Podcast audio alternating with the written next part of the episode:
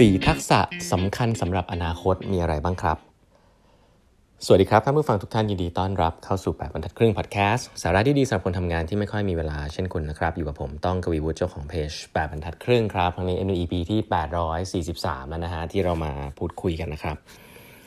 วันนี้นะฮะก็จริงๆ ใครแล้วว่าเราถึงหนังสือ Radical Candor จบไปแล้วนะฮะเนื้อๆก็จะอยู่ในพอดแคสต์ประมาณ 10 กว่าตอนนะครับสามารถไปฟังย้อนหลังกันได้เนาะ ครั้งนี้เนี่ยจริง ๆก็มีหนังสือเล่มหนึ่งนะครับ ซึ่งก็ต้องขอขอบคุณทางพี่ต้นสนสันติทานเสถียรไทยมากเลยนะครับ จริงๆก็เคยสัมภาษณ์พี่ต้นสนไปแล้วนะครับในไลฟ์ของแปมทัดครึ่ง เราสามารถไปดูย้อนหลังใน YouTube ได้นะฮะแต่วันนี้ก็ได้มีโอกาสมานั่งอ่านนะครับหนังสือเล่มใหม่ของพี่ต้นสนนะครับคือ The Great Remake นะครับก็แนะนำนะครับใครที่สนใจจะอ่านอะไรที่เป็นภาพภาพใหญ่นะครับของภาพของโลกในอนาคตผมว่าเล่มนี้ ที่สำคัญคือเป็นหนังสือภาษาไทยที่เอาเรื่องยากมาทำให้ย่อยง่ายนะครับ แล้วก็ดีทีเดียวแหละ ผมว่าหนังสือเล่มนี้จริงๆอ่านได้ทุกคนเลยนะครับ ใครที่สนใจ ทีนี้มีประเด็นหนึ่งซึ่งอยากจะนำมาแชร์ในจากหนังสือเล่มนี้ครับก็คือเรื่องของทักษะครับผมว่าเรื่องของทักษะมีการพูดกันเยอะ แต่ผมว่าอันเนี้ยในบทหนึ่งเนี่ยพี่ต้นสนเอาข้อมูลจาก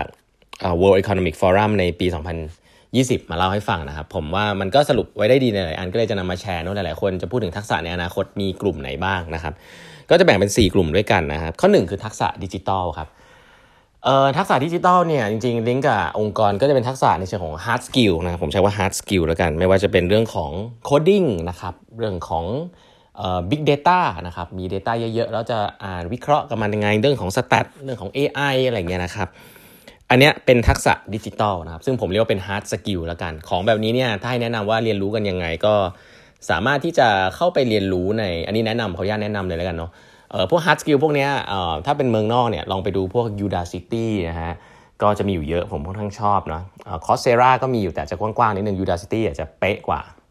แล้วก็ถ้าเป็นเมืองไทยก็แนะนำของ Studio นะครับอันนี้เบอร์เอิญรู้จักกับต้าอยู่แล้วนะครับที่ทำ Studio อันนี้ก็ ผมว่าหลาย ๆ องค์กรก็ใช้อยู่แล้วนะฮะก็ให้เขาไปช่วยสอนช่วย train อะไรเงี้ยแล้วก็มีคลาสออนไลน์ที่ดีด้วย เพราะฉะนั้นก็ถ้าเป็น hard skill ผมคิดว่าอลองหาเรียนกันได้นะครับข้อ2ครับข้อ 2 เป็นเรื่องของความคิดสร้างสรรค์แล้วก็นวัตกรรม อันนี้ก็จะลึกลงไปอีกชั้นหนึ่งครับก็เป็นทักษะการคิดเชิงวิพากษ์นะครับหรือว่าการแก้ปัญหาที่มันซับซ้อน ซึ่งถ้าเป็นภาษาอังกฤษผมอาจจะเรียกว่าเป็นพวก critical thinking นะครับหรือว่าพวก creative thinking ด้วยซ้ำซึ่งผมคิดว่าเรื่องนี้ อันนี้ก็อาจจะแบบผมว่าจะจัดผมจะจัดไอ้พวก design thinking เนี่ยอยู่ในอยู่ใน phase พวกนี้คือมันมันเป็นมันไม่ใช่เป็นเรื่องของ hard side หรือ process ครับแต่มันเป็นเรื่องของของ mindset นะครับเป็นเรื่องของอวิธีคิดบางอย่าง ซึ่งอาจจะต้องปรับเปลี่ยนนะครับเพราะว่าการคิดเชิงสร้างสรรค์เนี่ย การคิดนอกกรอบทำยังไงนะครับ เวลาคุณอยู่ในในกรอบคิดอะไรไม่ออกแล้ว คุณมีทักษะที่จะออกไปจากจุดนั้นหรือเปล่านะครับ หรือแม้แต่ critical thinking เองนะครับ การการดูข้อดีข้อเสียของแต่ละอย่าง การทำไงให้เราไม่ให้เรารู้สึกตระหนักรู้ตัวกับความลำเอียงหรือ bias ของตัวเองอะไรแบบนี้ผมคิดว่าเรื่องพวกนี้ค่อนข้างสำคัญและเป็นเรื่องของการพัฒนาตัวเอง แล้วการรู้ตระหนักรู้ตัวเนาะเพราะฉะนั้นเรื่องนี้สำหรับผมผมก็คิดว่า ถ้าจะให้พัฒนาตัวเองก็สามารถที่จะเรียนรู้อ่านหนังสือได้นะ ถ้าหนังสือกับพวกโรคจิตวิทยา bias เนี่ยผมก็แนะนำของ Daniel Kahneman นะครับ Thinking Fast and Slow ก็จะดีดีเลยนะฮะ predictably irrational ของ Dan Ariely ก็ก็ดีนะครับ ก็ไปหาได้มีแปลเนาะดีไซน์ thinking ก็อยู่ในในเฟสในตรงนี้แหละนะครับ เรื่องของคิดสร้างสรรค์เรื่องอะไรเงี้ยนะ creative thinking อีกอันนึงครับที่สำคัญอันที่3ครับ ผมชอบอันนี้เป็นทักษะในการเรียนรู้ตลอดชีวิตนะครับทักษะในการเรียนรู้ตลอดชีวิตเนี่ยหรือเขาเรียกว่าล้มลุกเรียนรู้เนี่ยคือทักษะที่ 3เขาเรียกว่า learning ability นะข้อ 1 เป็น hard skill นะข้อ 2 ผมเรียกว่าเป็น soft skill ในเชิงของทักษะความคิดอะไรอย่างนี้เนาะข้อ3เนี่ยผมว่าเป็นทัศนคติเลยครับถ้าพูดว่า growth mindset เนี่ยต้องขออนุญาตสรุปให้ฟังนิดนึงหลาย ๆ คนก็พูดคำนี้บ่อยนะครับผมก็คิดว่าไม่มีถูกหรือผิด แต่ขออนุญาตให้ definition ในมุมของผมแล้วกัน เพราะว่า จริงหนังสือหนังสือที่ growth mindset เนี่ยมันไม่ได้เป็นคำเท่ๆนะหลายๆคนอาจจะผมว่ามีผู้บริหารหลายคนไปฟังเข้ามาต่อๆกันมาเยอะๆ แล้วก็คิดว่ามันเป็นคำแบบกว้างๆจริง ๆ มันมีทฤษฎีของมันนะครับ growth mindset เนี่ยจริงๆ มาจากหนังสือชื่อว่า mindset นะครับเป็นของอาจารย์ Carol Dweck นะครับเป็นอาจารย์ที่สแตนฟอร์ดแล้วก็เขาทำรีเสิร์ชมาหลายสิบปีนะครับเพื่อให้ได้สิ่งนี้ออกมาคำอาจจะดูกว้างไปนิดนึงแต่ว่าจริงๆแล้วไม่มีอะไรมากไปกว่าว่าคนที่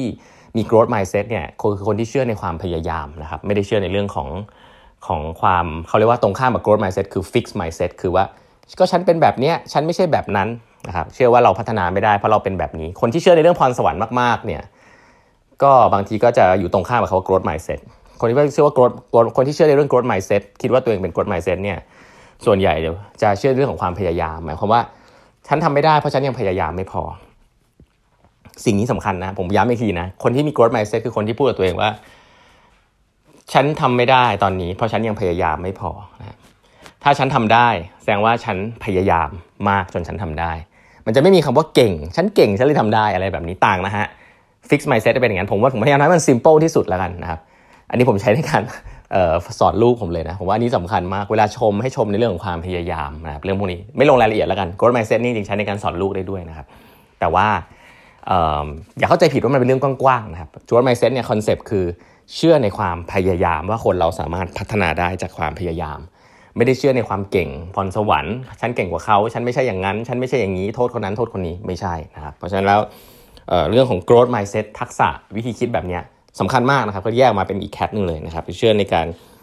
เชื่อในความพยายามการทดลองนะครับทดลองเสร็จพลาดล้มเหลวก็จะเรียนรู้ได้ก็ความเจ็บปวดก็จะนำมาซึ่ง สิ่งที่ดีๆในอนาคตได้อะไรแบบนี้ นี่ข้อ 3 ซึ่งสำคัญมากนะครับ growth mindset ทำไมสำคัญในยุคนี้ แต่นิดนึงก็เพราะว่าโลกมันเปลี่ยนเร็วครับ ผมใช้คำนี้นะคือเราชอบมาพูดกันในเชิงของสิ่งที่ควรจะทำแต่ถ้าบอกว่าถ้าเราต้องเข้าใจวายมันนิดนึงก็คือว่า ถ้าคุณอยู่ในโลกที่มันเติบโตไม่ได้อย่างรวดเร็ว สิ่งต่างๆ ไม่ได้เปลี่ยนแปลงเร็วเนี่ยคุณก็ไม่ต้องไปเรียนรู้อะไรมันเยอะก็ได้เพราะมันไม่ได้มีอะไรให้เรียนรู้เยอะ แต่โลกยุคนี้นะครับ ซึ่งมันมีเรื่องของดิจิทัลเรื่องของอะไรที่เราบอกกันอะคนเปลี่ยนเร็วมีโอกาสมากขึ้น คนเปลี่ยนใจเร็วขึ้น ลูกค้าเปลี่ยนเร็วขึ้น อันนี้แหละครับเป็นสิ่งที่ทำให้องค์กรที่มันจะแบบจะองอยู่มา 20-30 ปี 50 ปีมันจะพังได้ เพราะว่าไม่ปรับตัวหรือเรียนรู้แล้วกันเนอะในคอนเท็กซ์ของธุรกิจนะครับประเทศก็เหมือนกันนะเรื่องพวกนี้สำคัญมากๆนะครับ แล้วก็อันสุดท้ายครับอันสุดท้ายเนี่ยแตะไว้สำคัญมากแต่เป็นภาพกว้างแล้วกันก็คือ leadership ฮะ มันหมดยุคที่เราจะเก่งคนเดียวครับ ถ้าเราไม่สามารถที่จะพาคนรอบข้างไปด้วยกันได้เนี่ยลำบากครับ ซึ่งทักษะเรื่อง leadership เนี่ยก็จะเป็นเรื่องของการเข้าใจคนอื่นนะครับ เรื่องของการสื่อสารกับ lead by example สิ่งเหล่านี้ก็ leadership ไม่ได้เป็นทักษะของผู้นำอย่างเดียวนะครับ เป็นทักษะของทุกคนนะครับที่สามารถที่จะพูดคุยกับคนรอบข้าง แล้วก็พากันไปทำในสิ่งที่มันใหญ่กว่าตัวเองได้นะครับ ก็เป็นทักษะในการทำงานเป็นทีมแล้วกันผมอันนี้ก็ค่อนข้างมีความสำคัญ ก็เป็น 4 อย่างครับที่นำมาฝากจากหนังสือ The Great Remake สู่โลกใหม่ของพี่ต้นสนสันติธานเสถียรไทยนะฮะวันนี้เวลาหมดแล้วนะครับฝากกด subscribe แบบทักพึ่ง podcast นะฮะแล้วพบใหม่พรุ่งนี้ครับ สวัสดีครับ